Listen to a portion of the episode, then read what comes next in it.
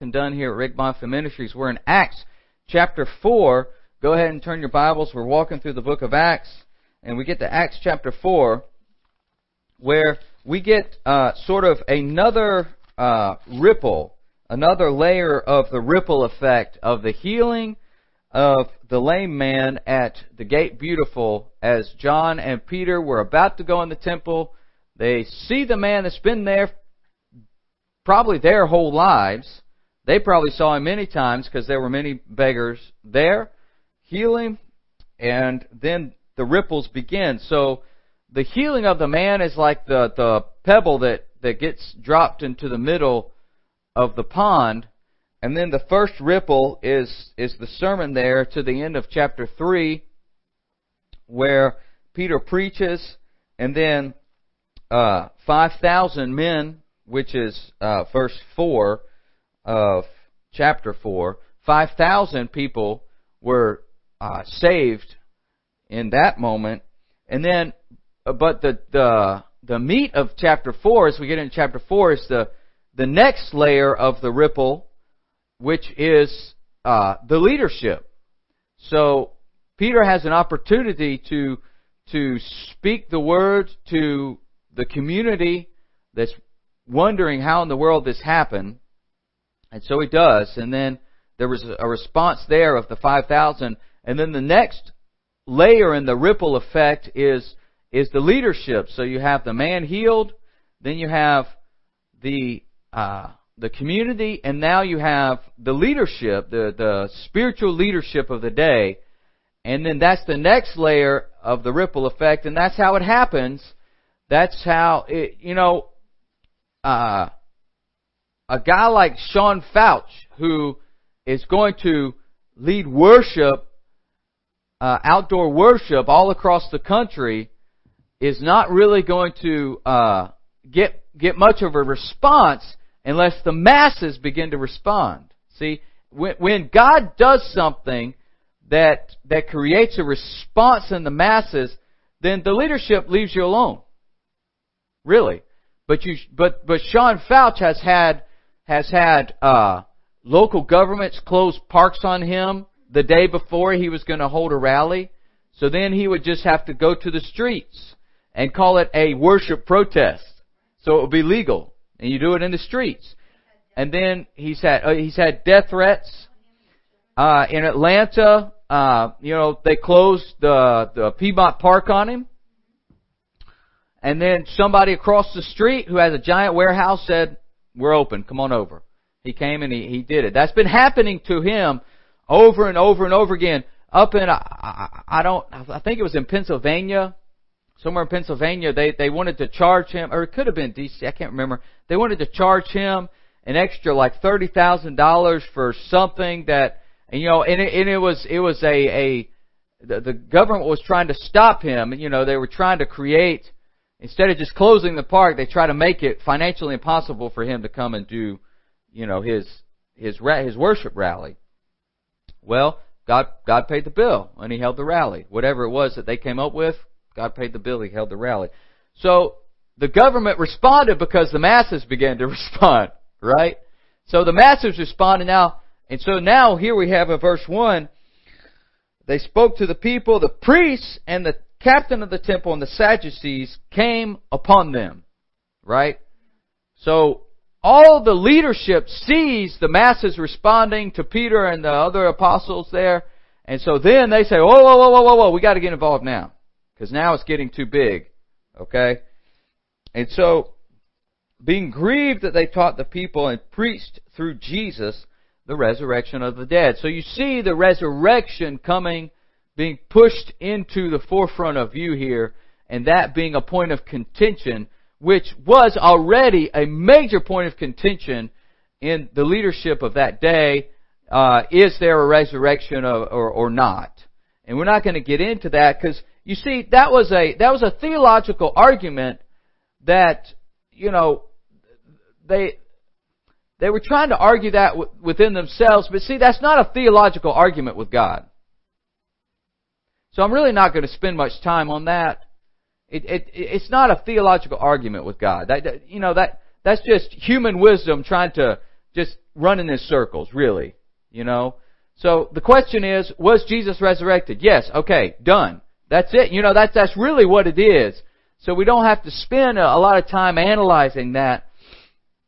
And that, that really is the crux of, of, uh, what Peter is saying is that Jesus was resurrected, and because of the resurrection and the ascension, everything has changed now. The Holy Spirit has come, and that's what's going on now. And so they, but, but they were disturbed by Peter's teaching. And so they said, well, let's just, okay, it's late in the day. So verse 3, they laid hands on him, on them, and put them in the hold until the next day.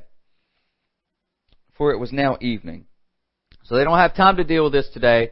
So let's just, you know, let's just keep them. It, it was like a, they had, they had like a, a holding place near the temple. It wasn't like a Roman jail. They had a holding place near the temple. Uh, and uh, so they put them there. Howbeit, many of them which heard the word believed, and the number of the men was about five thousand. And it came to pass on the next day, the rulers, elders, elders, and scribes. So now, by the time the next day comes around, they've had time to organize themselves. All right. In other words, the man was healed. Thousands of people are there hearing the word. Okay, the scribes, the scribes, and the Sadducees, I mean, the priests and the Sadducees and everybody there, that they're saying, they don't know how to deal with this in that moment, so they just put him in the temple hold, holding area, and then they go and they sort of have a, a it's like the, uh, you know, it's like calling a special session overnight, you know, of the Senate. What are we gonna do? Okay?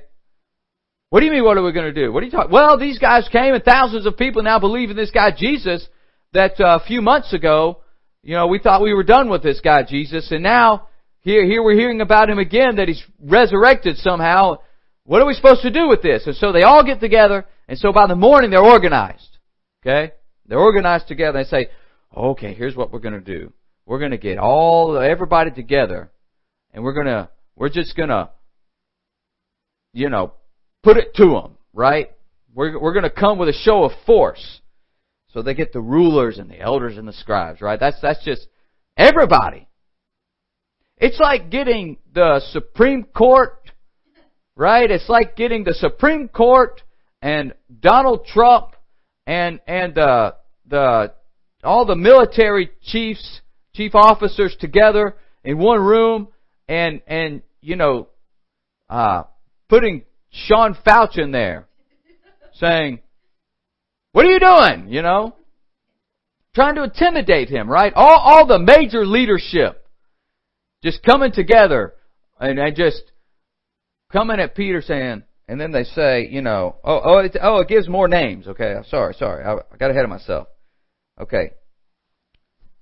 Annas the high priest, Caiaphas and John, these are, these are names, right? Name dropping. All, all the, everybody who had power in, in the temple that day. And Alexander uh, probably was Alexander Lysimachus, one of the richest Jews of his time who contributed very generously to the temple. So you got you got the wealthy guy, you know, who sort of he has power and influence because he's got money, you know.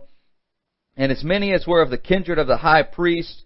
So you got the high priest, um, you got uh, now Anas or Annas or Anas, Annas? Annas was, so he was the high priest until I think it was 15 uh, AD, but then he was removed, but still considered as a person of authority in the Jewish community. And then the Romans would set up puppet high priests. Okay, that, I mean, I don't know how else to say it. Okay, pretty much, which was Caiaphas and all the other guys.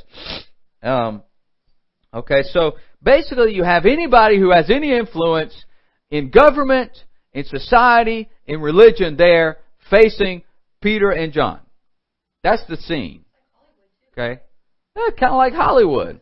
The famous guys. Yeah, all the famous guys, all the rich guys, all the political guys, you know, all there standing together and they, they pull them in, you know, and they're just gonna try to intimidate them, right?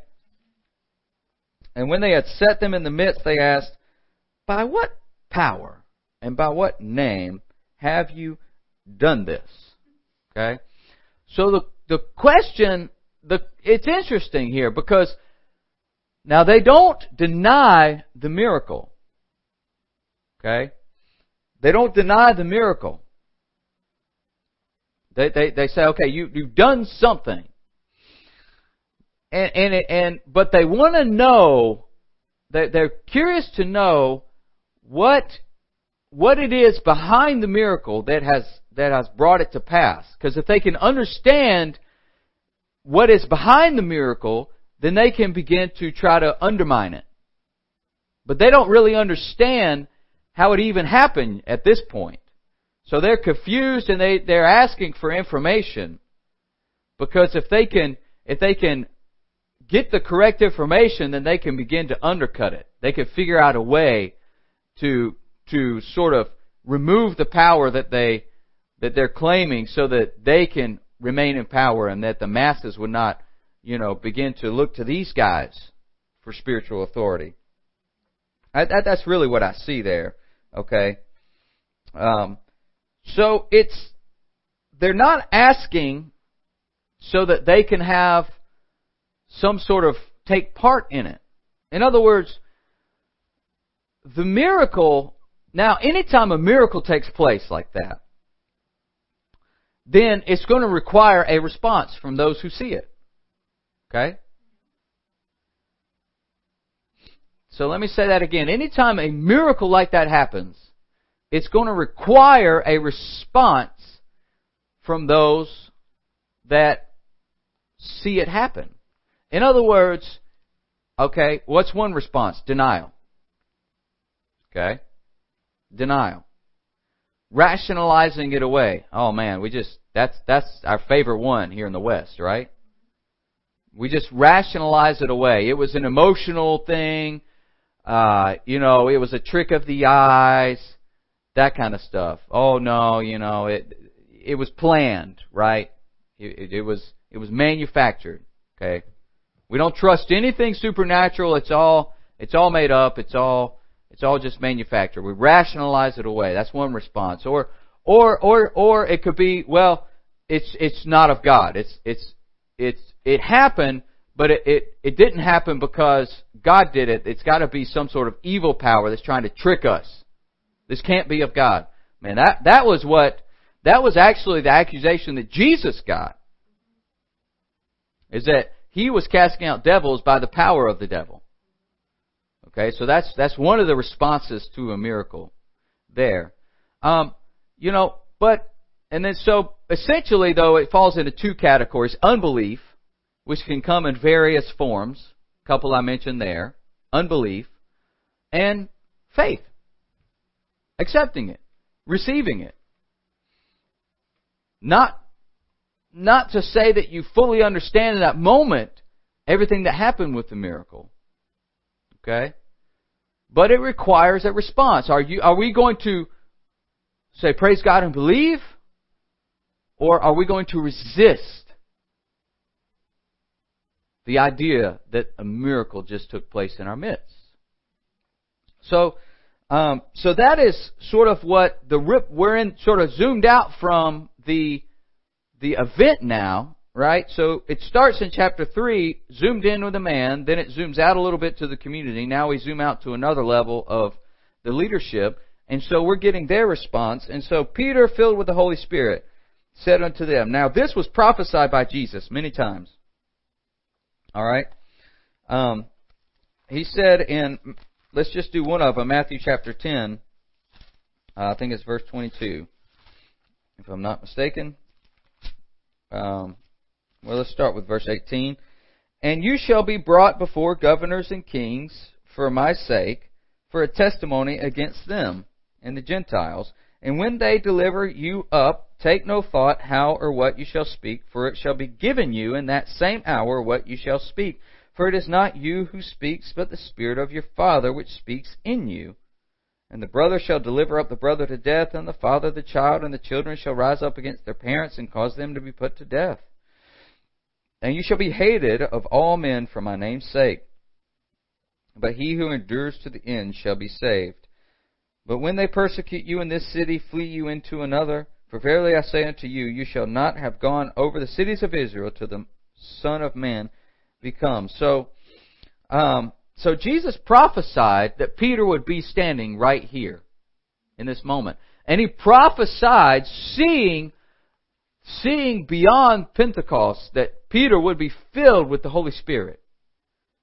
And that that when Jesus spoke these words to Peter in, in Matthew chapter 10, he knew that if if Peter was, was taken in front of, front of these guys in that moment, he wouldn't have it. But he knew, he knew that when Acts chapter 4 would come, that Peter would be filled with the Holy Spirit and he would be able to endure and stand up. So Peter, a simple young, a simple, not young, but a simple man who was uneducated, was standing in front of the smartest, the richest, and most powerful people in all the land in his community.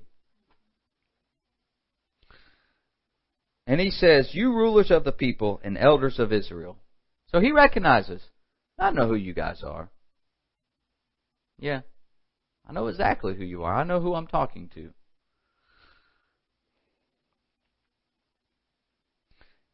If we this day be examined of the good deed done to the impotent man, by what means he was made whole. So, okay, if this is really what we're going to, are we really doing this? okay. We'll do it. Be it known unto you all and to all the people of Israel that by the name of Jesus Christ of Nazareth, whom you crucified, whom God raised from the dead, even by him does this man stand before you whole. And before we get to verse 11, let me, let me say that Peter's answer follows the formula here that um, uh, we've seen, and uh, my friend Betty pointed out last week that it's, you know, you killed Jesus, God raised him from the dead, and now the Holy Spirit's here. That's pretty much the sermon, right? You guys killed Jesus. God raised him from the dead. He ascended into heaven, and we have the Holy Spirit. Repent and believe. Right? That's pretty much. And and so the, he then he explains this a little more. So he gives the context of Jesus, and of course, all of them knew of Jesus. Probably were there upon the call for his crucifixion. Okay, so so the what Peter is saying it happened recently would be in the forefront of their minds. And to them, they probably thought that they were done with the Jesus thing. Right? They, they've moved on really because they, they had seen these sort of either a false messiah or, uh, you know, a rebel rise up with, uh, you know, a group. And so they seen them come and go and they thought Jesus was just one of those guys and they were done with him, right? They, they, you know, he was, he was maybe a little more difficult to get rid of than the others, but, you know, finally they did. Okay? They thought they won, right? They thought they won. And so, so then Peter gives them an explanation and says, see, you guys don't understand that Jesus is different from all the other ones. And so he, he gives them some, some background out of the Old Testament so that they can have a point of reference to understand why Peter is saying that Jesus is different. And that they need to respond to Jesus in a different way than the other ones. And so many times Jesus can get watered down in people's minds and people begin to think that Jesus is just one of many options out there that you could respond to. But see, this is the stone which was set at naught of you builders, which has become the head of the corner. Neither is there salvation in any other, for there is none other name under heaven given among men whereby we must be saved. So Jesus says, I mean, Peter says plainly, Jesus is not just one of the others. I'm telling you, all you guys right now, all you leaders, all you elders, I'm telling you right now, Peter is in this sort of second layer of the big ripple, speaking to the leadership and telling them outright, Jesus is not who you think he was.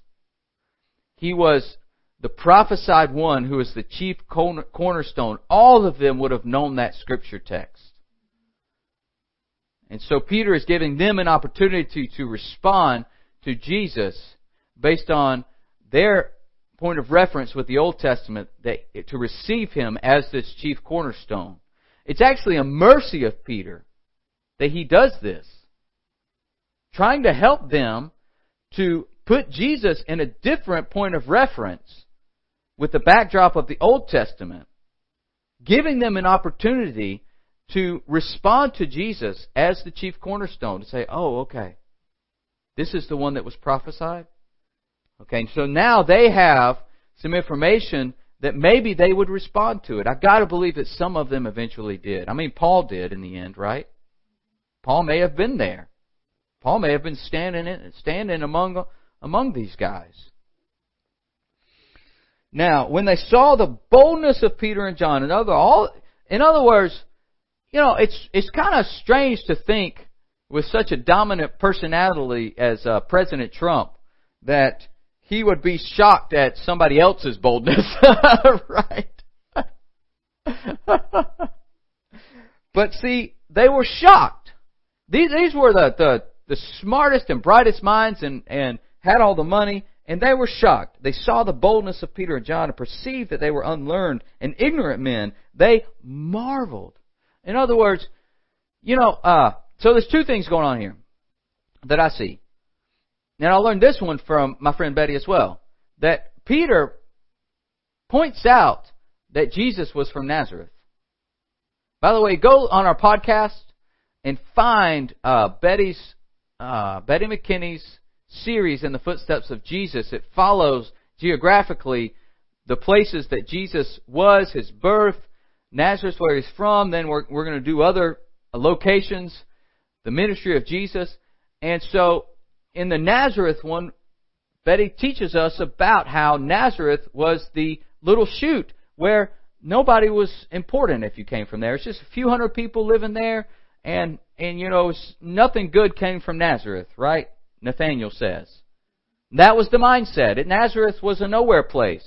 It's a nowhere town. It was out in the boonies. Like, you know, who comes from there? Nobody out of Nazareth is of any consequence uh, is nationally. I mean, really. Okay, but Peter, Peter states he chooses Nazareth, right? To say Jesus of Nazareth, not Jesus the Messiah or Jesus the Son of God, you know, or anything like that. He says Jesus of Nazareth. In other, in other words, just the man that you thought was nothing, and me who am nothing. right? And this, this lame man who was nothing to you, just a beggar for 40 years, just a, a, a part of the furniture, really, right? And so all of this nothingness, all of this that is of zero consequence to you guys, is actually of powerful consequence and significance in the kingdom of God. And the ripple effect of that is unstoppable. And so, so they they see and they're marveled because they're saying, okay, this, uh, yo, how how are we supposed to deal with these guys? Because we're not getting what we thought we were getting. We thought we were going to be talking to simple fishermen. We were going to cow them with our power and authority, and now we don't really know. We weren't expecting uh, this type of response. So now that is and we could do a whole Bible study on how Jesus transforms you by the power of the Holy Spirit and takes us from nothing to something, not because we're so good or awesome, but because God just works in us, creates in us a new person who is bold, not because, uh, you know, we're so great, but because we we come to a place where we don't fear people anymore. And we fear God. And we could be who we are and we could be used by God. So that's Peter. We could do a whole Bible study on that. Many people have and they took knowledge of them that they had been with Jesus. So, uh, so they say, okay, we're in trouble now. We remember Jesus, and that guy was smart. We we we got into some we got into some theological tangles with him, and we lost every time. And we're about to lose again if we're not careful. So what do they do? Beholding the the man which was healed standing, they could say nothing against it. Right? So they couldn't deny it. But when they had commanded them to go aside out of the council, they conferred among themselves. Right? And I'm, I'm gonna I'm gonna go up to verse 22 and and uh, to just advance it along here, uh, saying, "What shall we do with these men? For that indeed a notable miracle has been done by them is manifest to all them who dwell in Jerusalem, and we cannot deny it, but that it spread no further among the people." Let us straightly threaten them that they speak henceforth to no man in this name. And they called them and commanded them not to speak at all or teach in the name of Jesus. But Peter and John answered and said unto them, Whether it be right in the sight of God to hearken unto you more than unto God, judge ye, for we cannot but speak the things which we have seen and heard. So when they had further threatened them, they let them go, finding nothing how they might punish them because of the people, for all men glorified God for that which was done. For the man was above forty years old, on whom this miracle of healing was showed.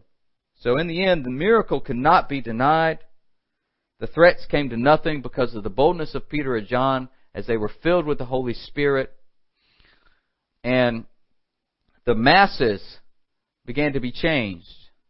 But the leadership resisted. Okay? There's a lot of resistance in the leadership to the gospel of Jesus Christ today. A lot of resistance in in the leadership of our nation, of other nations too. It's not just ours. I mean, uh, all across the world, governments are afraid that when people turn to Jesus, that their power will be undermined. They don't understand that actually having a lot of Christians in their country would benefit them. they, they think the opposite, and they're wrong. Christians committed to Jesus and the power of the Holy Spirit benefit. Now, now, uh, see, because what they want to do is, is, well, the agendas are opposite. They don't understand they will be blessed because they think that that uh, they think it's it's blessed for uh, pro-choice is a blessed thing. They think evil is good. They don't understand that it's good to have Christians who believe in the sanctity of life. I'll say that online, on the internet. I'll say that to anybody, no matter what. Okay? There, there are unique circumstances where you uh, remove uh, a baby for the life of the mother in other situations, but to say that millions and millions of babies should be aborted late term uh, because of choice no. That's not going to bless your nation. I didn't mean to go there, but I said it. So anyway, the question though is that we are the next ripple. Okay? All of us are the next ripple. So you've got, you've got the man, you zoomed in, okay, to the man that's healed, and that is the rock that falls in the middle of a still, quiet pond. And it just, goes out from there to the masses in at, around the temple who are there to worship. The next ripple is the leadership. And now we continue to be that ripple. We're another we're another ripple in this miracle to say how are we going to respond? Are we going to look at the word and believe in the testimony of Luke that a man was healed at the gate beautiful as Peter took him with his right hand and lifted him up? Are we going to be respond in faith and move towards Jesus as the chief cornerstone? You know, or are we going to rationalize away? Are we going to second guess? You know, some people get afraid that if they get too carried away with faith, then they're going to see they're going to see a miracle where there's not a miracle. But let's say, let's say in my lifetime, I believe in a hundred miracles by faith. I just believe. I see something, I believe that was a miracle, that was God, that was God. That. Let's say, let's say 50 out of a 100 I was wrong. It wasn't actually the hand of God that did it. Well, I got 50 right. so it's okay to just, to just believe. You know, just believe. The hand of God is moving. Believe. Give God the credit for everything. what's what's the harm in that? Just give God the credit for everything. No question, second guess. Just be the ripple. Be the ripple. Say, God, I'm your ripple today. I just believe it. God, I, I just believe it was you. If I'm wrong, I'm wrong. I believe it. Amen. Believe for yourself today that God can do a miracle. God is still working all over. We just heard our friend, our, our dear coworker Frankie has a granddaughter who is struggling to, to read with dyslexia, and she was in church the other day reading the words of the song. And she was surprised. She didn't know that she was doing it. And then her mom, her mom said, "Do you know you're reading those words? Oh my goodness, God is doing miracles today. Believe it. Be the ripple." Amen. We'll see you uh, tomorrow morning for Pastor Rick Bonfim to continue the Book of Acts. Have a great day.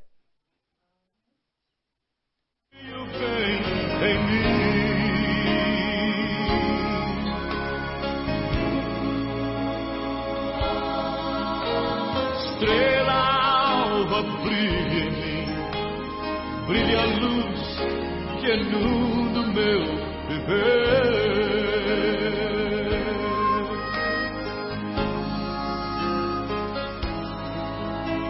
Estrela alva brilha em mim, brilha a luz que é